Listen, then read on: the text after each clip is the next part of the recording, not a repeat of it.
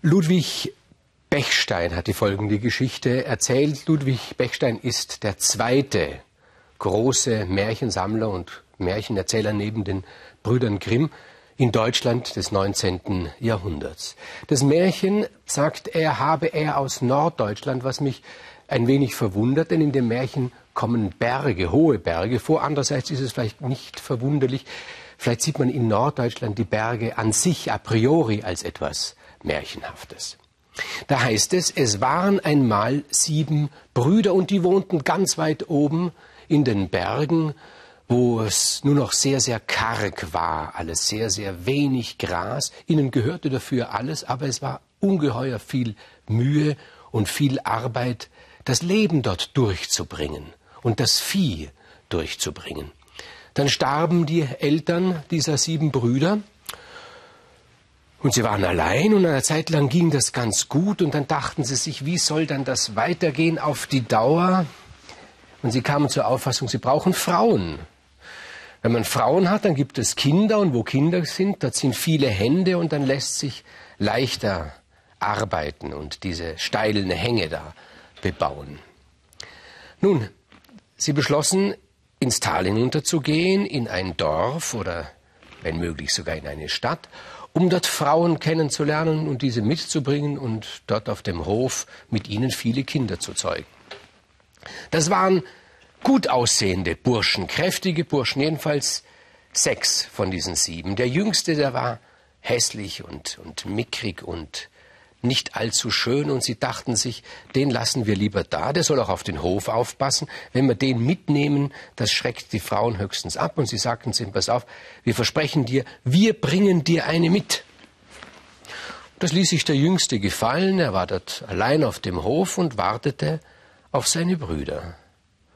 Und die sechs zogen also los hinunter ins Tal, und da mussten sie einen finsteren, großen Wald durchqueren. Und in der Mitte dieses Waldes, es war schon Abend, da stießen sie auf eine Hütte, und sie dachten sich, da klopfen wir an, vielleicht wohnt hier jemand, der uns Herberge gewährt, der uns zu essen und zu trinken gibt. Und tatsächlich, da wohnte ein alter Mann. Und er sagte, ja, kommt herein. Und er bewirtete sie freundlich. Er hatte freundliche Augen. Er war wortkarg, sprach nicht viel. Aber die Augen, die gefielen den sechs Brüdern. Und er fragte die sechs, wohin geht ihr? Und sie sagten ihm, wir wollen in die Stadt gehen und wollen Frauen kennenlernen weil wir wohnen weit oben auf den Bergen und wir wollen Söhne und Töchter zur Welt bringen. Mhm, sagte der Alte. Wenn ihr in die Stadt geht, dann versprecht mir, dass ihr mir auch eine Frau mitbringt, weil ich bin hier auch allein. Und die Brüder, die blickten einander an und dachten sich, jeder, wie soll das gehen? Wie sollen wir für einen alten Mann eine Frau finden? Aber Höflichkeitshalber sagten sie, ja, das wollen wir tun. Wir bringen dir eine mit. Versprecht ihr mir das? Sagte der Alte. Sie blickten sich wieder an und dachten sich, wer weiß, ob der Alte überhaupt noch lebt, wenn wir hier zurückkommen. Wer weiß, ob wir denselben Weg geben, gehen. Und höflichkeitshalber, und weil sie nicht Nein sagen wollten, sagten sie, ja, wir versprechen dir das. Und dann gingen sie am nächsten Tag weiter und sie kamen in eine Stadt und Sie blickten sich dort um und sie da. Nach einer Weile lernten sie sieben Schwestern kennen. Und das hat alles wunderbar gepasst. Für jeden der Brüder war eine da und es entstand gleich ein Funke. Die jüngste, das war die hässlichste. Und sie dachten sich, na ja, das soll auch so sein. Unser Jüngster ist auch hässlich, ein lieber Kerl, sie ist hässlich, ein liebes Mädchen. Die beiden werden sich mögen. Und sie nahmen auch die siebte mit und machten sich auf den Weg zurück. Haben dann gar nicht mehr an den Alten gedacht, haben auch nicht daran gedacht, einen anderen Weg zu gehen, um ihm aus dem Weg zu gehen, ihn nicht zu treffen. Sie waren zu verliebt und zu fröhlich, zu lustig, Und es war wieder Abend und sie kamen zu dieser Hütte, wo dieser Alte wohnt, und er wartete davor und sagt, ach, schön, dass ihr da seid. Ihr habt, und ich sehe, ihr habt auch eine Braut für mich mitgebracht. Die Burschen schmunzelten, auch die Mädchen schmunzelten, und er blickte jeder Einzelne in die Augen, der Alte, jeder Einzelne. Und bei jeder sagte er, nein, die ist's nicht, die ist's nicht, die ist's nicht. Und dann kam er zur Jüngsten, zu der Hässlichen, er blickte ihr ganz tief in die Augen und sie ihm, und er sagte, sie ist es. Sie habt ihr mir mitgebracht. Und die Jüngste, die, die war gerührt, als der Mann ihr in die Augen blickte. Es war, als ob sie in einen ganz tiefen, warmen See blickte. Und da sagten aber die Brüder, nein, nein, nein, so ist das nicht, so, so geht das nicht. Die ist für unseren Jüngsten. Für dich haben wir gar keine mitgebracht. Aber ihr habt's mir versprochen, sagte er. Und so ging das hin und her und schließlich sagte der Mann, hör zu, wir müssen das nicht hier im Haus besprechen. Ich will euch allen etwas zeigen. Die Jüngste soll hier warten. Ich werde euch etwas zeigen, das wird euch gefallen. Und er führte sie hinaus in eine Senke, wo es besonders dicht war, der Wald. Und dort berührte er sie alle, die Mädchen und die Burschen, mit seinem Zauberstab. Und sie wurden zu Stein. Wie Statuen standen sie da. Und dann kam der Mann zurück in sein Haus und erzählte es ganz offen der Jüngsten. Und die weinte und er sagte, du brauchst doch nicht zu weinen, sagte er. Schau, was ich ihnen alles erspare. Sie bleiben so, wie sie sind. Eines Tages werde ich sie wieder erwecken. Wer weiß, ob sie auf dem Heimweg nicht vielleicht das Opfer von wilden Tieren geworden wären. So geht es ihnen gut. Und nun bist du meine Frau. Dann hat sie nicht mehr geweint, die Jüngste. Und sie hat den Alten gerne gehabt. Und sie hat sich um ihn gesorgt. Sie hat ihm den Haushalt gemacht. Und irgendwann nach einer Zeit hat sie sich auf einmal gedacht, er ist sehr alt, er könnte sterben. Was ist dann? Dann bin ich ganz allein hier. Und das hat sie dem Alten erzählt. Und der Alte sagt, ich werde nicht sterben. Warum wirst du nicht sterben? Der Alte sagt, weil ich kein Herz habe. Weil ich kein Herz habe. Wo ist denn dein Herz, wenn es nicht in deiner Brust ist? Fragte die Jüngste. Und er sagte, lächelte und sagte, das ist in meinem Kopfkissen. Und am nächsten Tag ging er in den Wald. Er ging jeden Tag in den Wald. Er erklärte es ihr auch. Er sagte, ich muss meine Zauberkraft im Wald erneuern. Das muss ich jeden Tag machen.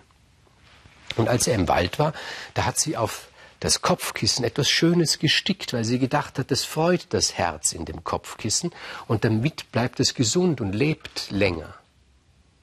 Und er kam nach Hause und hat das gesehen und war sehr gerührt, hat zu ihr gesagt, das war doch nur ein Scherz. Mein Herz ist doch nicht in diesem Kopfkissen. Aber wo ist es denn? fragt sie. Und er lächelt wieder und sagt, das, das Herz, das ist im Türstock. Und am nächsten Tag, am nächsten Tag geht er wieder in den Wald und da beginnt sie den Türstock zu bemalen mit ganz zärtlichen, ganz zarten, feinen Lindenformen. Und er kommt nach Hause und sieht, das ist noch mehr gerührt und sagt, aber es war doch ein Scherz, mein Herz ist nicht in dem Türstock. Aber wo ist es denn? fragt sie. Und da erzählt er ihr die Geschichte und sagt, als ich ein junger Mann war, hatte ich eine Frau. Und die zogen mit mir hierher in den Wald. Und dann hatte sie sich, hatte sie es nicht ausgehalten hier. Und dann ist sie weg. Und sie wollte weg. Sie hat das Herz aus, meinem, aus, aus meiner Brust gerissen. Und da habe ich sie in einen Vogel verzaubert. Und er ist davongeflogen mit meinem Herz in den Wald. Und dort ist eine alte Kirche mit einem tiefen Wassergraben außen herum und hohen Mauern. Und dort kreist sie. Dort ist mein Herz. Nun, eine Weile lang war alles gut.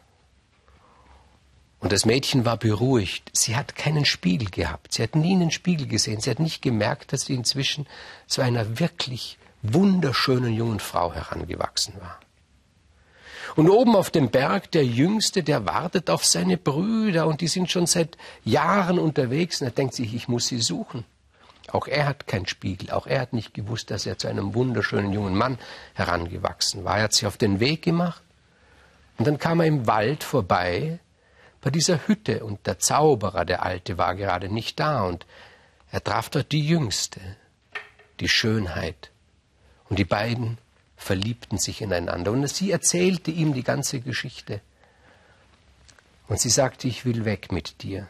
Aber er wird mich nicht gehen lassen. Und da sagte der Jüngste, dann müssen wir den alten Zauberer töten. Und die Jüngste zeigte ihm im Wald, wo die steinernen Figuren ihrer Schwester und seiner Brüder waren. Und sie sagte ihm, wo der Alte den Zauberstab verborgen hält. Nun, der Jüngste übernachtete, schlief unter dem Bett, und am nächsten Tag machte er sich auf den Weg in den Wald, um die Kirche zu suchen, um dort das Herz des Mannes zu finden in, in der Brust des Vogels. Denn wenn er das, den Vogel tötet, dann würde der Mann sterben. Und die Jüngste hat ihn ausgestattet mit reichlich zu essen und zu trinken, und dann macht er Frühstück im Wald und ruft in den leeren Wald hinein, Frühstück ist bereitet, wer mitessen will, kann mitessen. Und da setzte sich ein Ochse neben ihn und sagte Danke für die Einladung, und er aß mit. Und am Schluss sagte der Ochse, wenn du mich brauchen kannst, ruf mich. Und dann war Mittagessen, und der Jüngste sagte, wer mitessen will, soll kommen. Und da kam ein schwerer Eber, und er bedankte sich für das Essen und sagte, wenn du mich brauchst, dann ruf mich. Und zum Abendessen kam ein Adler. Und dann war es soweit, er fand die Kirche, aber da war der tiefe Wassergraben und er dachte sich, ach, wäre doch nur der Ochse da, der könnte das Wasser aussaufen. Und schon war er da und soff das Wasser aus. Und dann sah er die dicke Mauer und er dachte sich, ach, wäre doch nur der Eber da, der Starke. Er könnte die Mauer einrennen. Und schon war der Eber da und rannte die Mauer ein. Und dann sah er den Vogel oben fliegen, in dessen Brust das Herz des Zauberers war. Und er dachte sich, ach, wäre doch nur der Adler da, er könnte immer den Vogel fangen. Schon war der Adler da und fing ihm den Vogel. Und mit diesem Vogel ging er zurück zur Hütte des Zauberers. Dort versteckte er sich wieder unter dem Bett, als der Zauberer kam.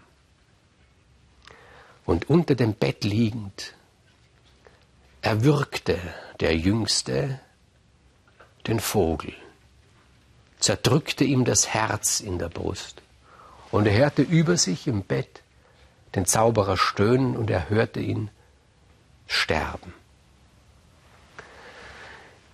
Am nächsten Tag holte er den Zauberstab und sie gingen in den Wald, wo diese steinernen Skulpturen standen und der Jüngste berührte jede einzelne. Und so wurden seine Brüder und auch die Schwestern seiner Liebsten zurückverwandelt in Menschen. Und so zogen sie nach Hause. Die Jüngste heißt es, habe lange, lange diesem Zauberer, der ein böser, aber auch ein guter Zauberer war, der eine so große Faszination auf sie ausgeübt hat, nachgetrauert. Aber bald bekamen sie alle Kinder und das Leben oben in den Bergen, dieses raue Leben, ging weiter. Und Sie, meine Damen und Herren, dürfen über dieses Märchen nachdenken und dürfen versuchen, es zu interpretieren. Der Maßstab soll Ihr eigenes Leben sein und ich sage Ihnen, im besten Fall finden Sie nicht unbedingt die Wahrheit.